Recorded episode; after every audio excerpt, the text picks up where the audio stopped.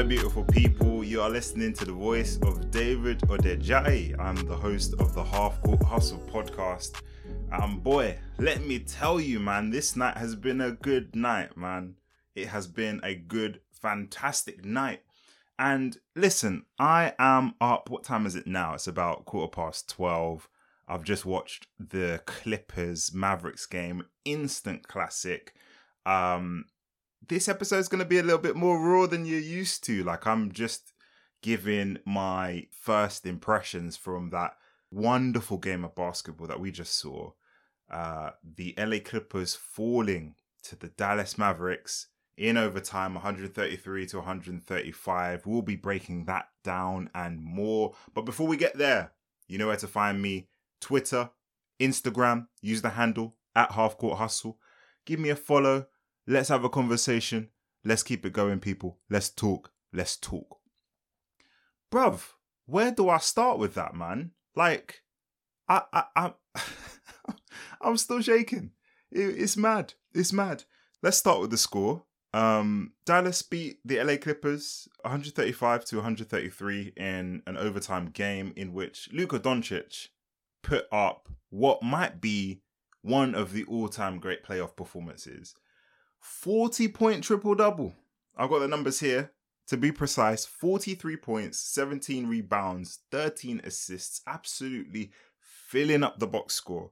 And to top it off, cherry on the cake, hitting the game winner, buzzer beating, walk off three. My goodness, man. Like what what a shot. What a shot. And and right there, what you saw from that man was him saying, listen, I'm not the future I'm not just the future of this league. I'm here and I'm on top now and I'm here to stay. That was an absolute classic of a performance and that ties up the series. Dallas now uh, level with the Clippers, two games apiece, and all of this without Kristaps Porzingis. KP didn't even play; he didn't step onto the floor. And the Mavericks were able to get it done. Not only were they able to get it done, but they were able to get it done having been down by as much as 21 points in this game. The Clippers leapt out in that first and second quarter, punched Dallas in the mouth. And, you know, there was a moment where I was sort of thinking, oh, Dallas are looking a little bit shaky here. Luka's sprained his ankle in game three, and he was walking on it a little bit gingerly in in um, points. I can't remember if it was the second or the third quarter. It was some point in the second where, uh, you know, he was kind of limping on it slightly, and I just sort of thought, oh, like, is that going to bother him? Obviously, it didn't. Um, so Dallas there with a with a fantastic fight back. And if you are the LA Clippers right now, you got to be asking yourself some serious questions because this team is meant to be, they're meant to be one of the favorites for the title. And at the moment, I'm just not seeing it. I'm just not seeing it because honestly, let me not take anything away from, from, from Dallas because they've been the best offense in the league all season. We know that they can score. And even if you get out to a good lead against them, you know, Doncic is just able to find his guys and put them in positions to score. Um, but this is a game where, you know, the Clippers, they went up by 21. Great, great opening from Kawhi, who came out looking strong from, from the mid range. Uh, Lou Will came off the bench, scoring in bunches. Ivica Zubac was finishing his chances well. So, you know, the Clippers were firing off early. But then once Dallas started to rally, once Trey Burke started to get going, once Luka Doncic was just, you know, eating the Clippers alive in pick and rolls and just getting to the basket at will, there was a point where Dallas reeled off a 20 something point run. It should have been obvious to everybody in the building. It was obvious to me that, you know, there had to be a timeout called. Um, and Doc Rivers just didn't call the timeout. And the Clippers went ice cold. Pretty much everybody outside of Lou Williams had a terrible shooting night. Terrible shooting night. And, you know, not to not to pick on this guy because there'll be plenty of people wanting to do that, but Paul George, man, playoff P, pandemic P, call him whatever you want to call him. 3 of 14 one for seven from three point lands, nine points. It's just it's just not good enough. It's just not good enough. And look, shooters have bad shooting nights. That's fine. But God, like drive, get yourself to the line, get yourself shooting free throws. Like just do something that will put your team in a position to compete. And he just didn't he just didn't do that. And like every time he he got the ball he was looking to pass especially late in the game you could just tell the confidence wasn't there. Dallas got some good performances some great performances really out of uh, some of their complementary pieces Seth Curry came out had it cracking he had a really efficient shooting night but Trey Burke really stole the show he he's a speedy guy, man. That that guy has handles. He's quick. You know, there there was one particular possession where he crossed up Kawhi Leonard, who's not as quick as he used to be, not as uh, light on his feet as he used to be. Still a ferocious defender, but he still gets burned by quicker guards every now and again. And Trey Burke absolutely ate his lunch, crossed him up, went uh, on the other side of the hoop for a finish. He was just slicing up the Clippers. Uh, Tim Hardaway Jr. as well, um, nailing bombs from the three point range, as was uh, Finney Smith. Really like a, an all round shooting effort. Even Boban Marjanovic, in the limited minutes he got, looked pretty sharp as well. So, like an all round good game from, from, from Dallas. Um, they went from a 21 point uh, deficit all the way up to an eight point lead. They had the lead for much of that fourth quarter. Um, but the Clippers pulled their way back into the game off the back of some hot shooting from Kawhi Leonard late in that fourth quarter. He had back to back threes, uh, really pulled off like eight points in a row. Um, Reggie Jackson stepped in as well. Um, Lou Williams got to the line late to tie up the game. Uh, had the chance to put the Clippers up by one, but missed that final free throw. Um, then you know the game goes to, to overtime. The two teams trade buckets. And then Kawhi Leonard to finish off the game drove, kicked out to Marcus Morris, who's in the corner, and he hit a dagger of he hit a dagger of a three. And I, I was really thinking, nah, this is this is it. Um, but then Luka stepped up and was like, no, not on my watch. ISO at the top of the key, step back three, and ah, just just absolutely ice cold, ice cold, right? One of the biggest shots of the year, absolutely insane. And yeah, that's it. Game. This series is tied up to a piece. And boy, I think if you're a Dallas fan, you're like, we need to get Kristaps Porzingis back. We need to get him back because this series is wide open. Like, it is really up for grabs now because if you're looking at this Clippers team, you're looking at a Paul George who is like MIA, completely gone, uh, missing in action. I'm not sure what's happening with him in this series, to be honest. And outside of Lou Williams, how much help does Kawhi Leonard have? You got Landry Shamet, and you know, look, I, I rate him as a as a player, but he didn't really have it going today. And are you going to be able to rely on him to be uh, a second or third scoring option consistently in a way that's going to win you the game over a Dallas Mavericks team that is just able to score like almost nobody else in the league can. I don't know, man. You could tell that the Clippers were really missing Patrick Beverley in this series as well. Like Luka just tore his way through the defense. There was nobody who could stop him. Uh, Trey Burke did the same. Like that, that just dribble penetration really killed the Clippers in this one.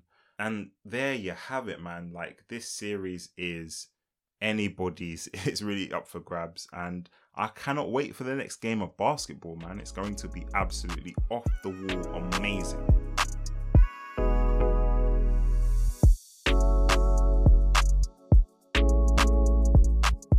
So, the other interesting series in the Western Conference Houston Rockets and Oklahoma City Thunder.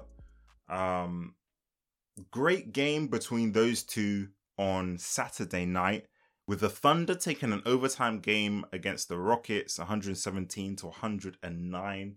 The Thunder really getting it done when it counted the most because they were staring a 3 0 deficit in the face. But they finished with a 15 0 run in that overtime to put the game out of reach. Chris Paul was massive and he hit clutch three after clutch three, especially in that uh, sort of final overtime sequence. Houston was getting killed on the offensive board in the final minutes and they just went ice cold when they needed to. It didn't help that um, James Harden fouled out in that final segment as well. Um, so yeah, again, another really, really good, really competitive, like hard fought game of basketball. Uh, and I'm I'm loving what I'm seeing from the the bubble playoffs so far. I gotta tell you. Heroes of the box score. Chris Paul had 26 points, including two three pointers to seal the deal in overtime. Dennis Schroeder was much better in this uh, game three than he was in in the game two that I watched. He was much more aggressive and he actually managed to get to the line. I thought in game two, the Houston defense did a really good job of keeping Schroeder away from the basket, and that that led to trouble when the Thunder could not get their offense going. They didn't have much going in the half court sets. Um, they slowed things down. They went to isolation moves, which they couldn't use to break down Houston's defense. But in this game, it was a different story. Schroeder was able to get to the rim, and he had a great night as well, putting in 29 points with 10 of them coming in the fourth quarter. So yeah, no, he he was definitely a big positive for the Thunder today. Shai Gilgeous-Alexander, he he's continuing to impress me. Like I'm a big fan of this guy, and the the better he plays, the worse that Paul George trade looks for the Clippers. Uh, Shai Gilgeous-Alexander, you know, he had 23 this game. He had a clutch three pointer deep in that fourth quarter to put the Thunder up by one. So a great game for him. James Harden had, you know, at first glance, a good scoring night, putting up 38 points. But boy, did he have to work for those points. He, you know, continues to struggle a little bit from that three point line. He's still making his way to the basket, getting fouled, getting to the three uh, uh, free throw line, you know, James Harden being James Harden. Um, but not the best shooting night from the field for him. Jeff Green for Houston, absolutely having a fantastic series. Like this guy is playing the basketball of his life, man. And the Thunder defense didn't have an answer for him. He was just like bombing away from three. He went five of eight from deep, putting in 22 points. And and yeah, the Thunder just struggled to contain him not necessarily a big uh box score line for this guy, but Luguentz Dort, Lu Dort, man, like this guy is fun to watch because he is he's a rookie, but he's already an elite defensive presence, man. Like the guy is super strong, quick, and he's just able to keep James Harden in front of him and just really make him work because he's big, he's strong, he's physical, he wears you down, and he's a big part of the reason why Harden has had a, quite a few inefficient shooting nights in this particular series. So like that guy has been playing, that guy's been playing really well.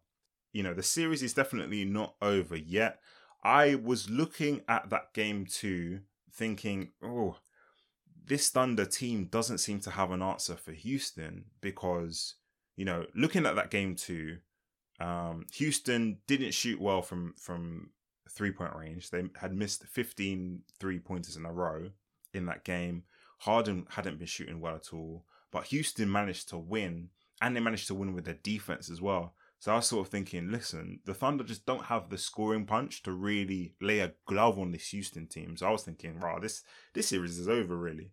OKC were able to to improve their offense really in this one. Um, the Rockets just couldn't make shots when they needed to make shots. And you know, despite the the good performances we we got out of um, Jeff Green and decent scoring performance from Harden, you know, Eric Gordon wasn't really efficient from the field. It, just wasn't like a great shooting night for a lot of the Houston um, offensive pieces. We've definitely got a series on our hands here, and if OKC can, you know, continue to bring that energy, if Lu Dort can continue to make life hard for James Harden, if Schroeder can keep getting to the line, and if Shai Gilgeous can really like just stamp his his mark on the game offensively, like I want to see a lot more usage from him, to be honest, um, I can see this Thunder team really making this a close series. Like, I, I don't think this one is over yet at all. So there you have it, guys. Thank you for listening. I just wanted to get a quick one out and, and record my thoughts after that massive game between the Clippers and Dallas.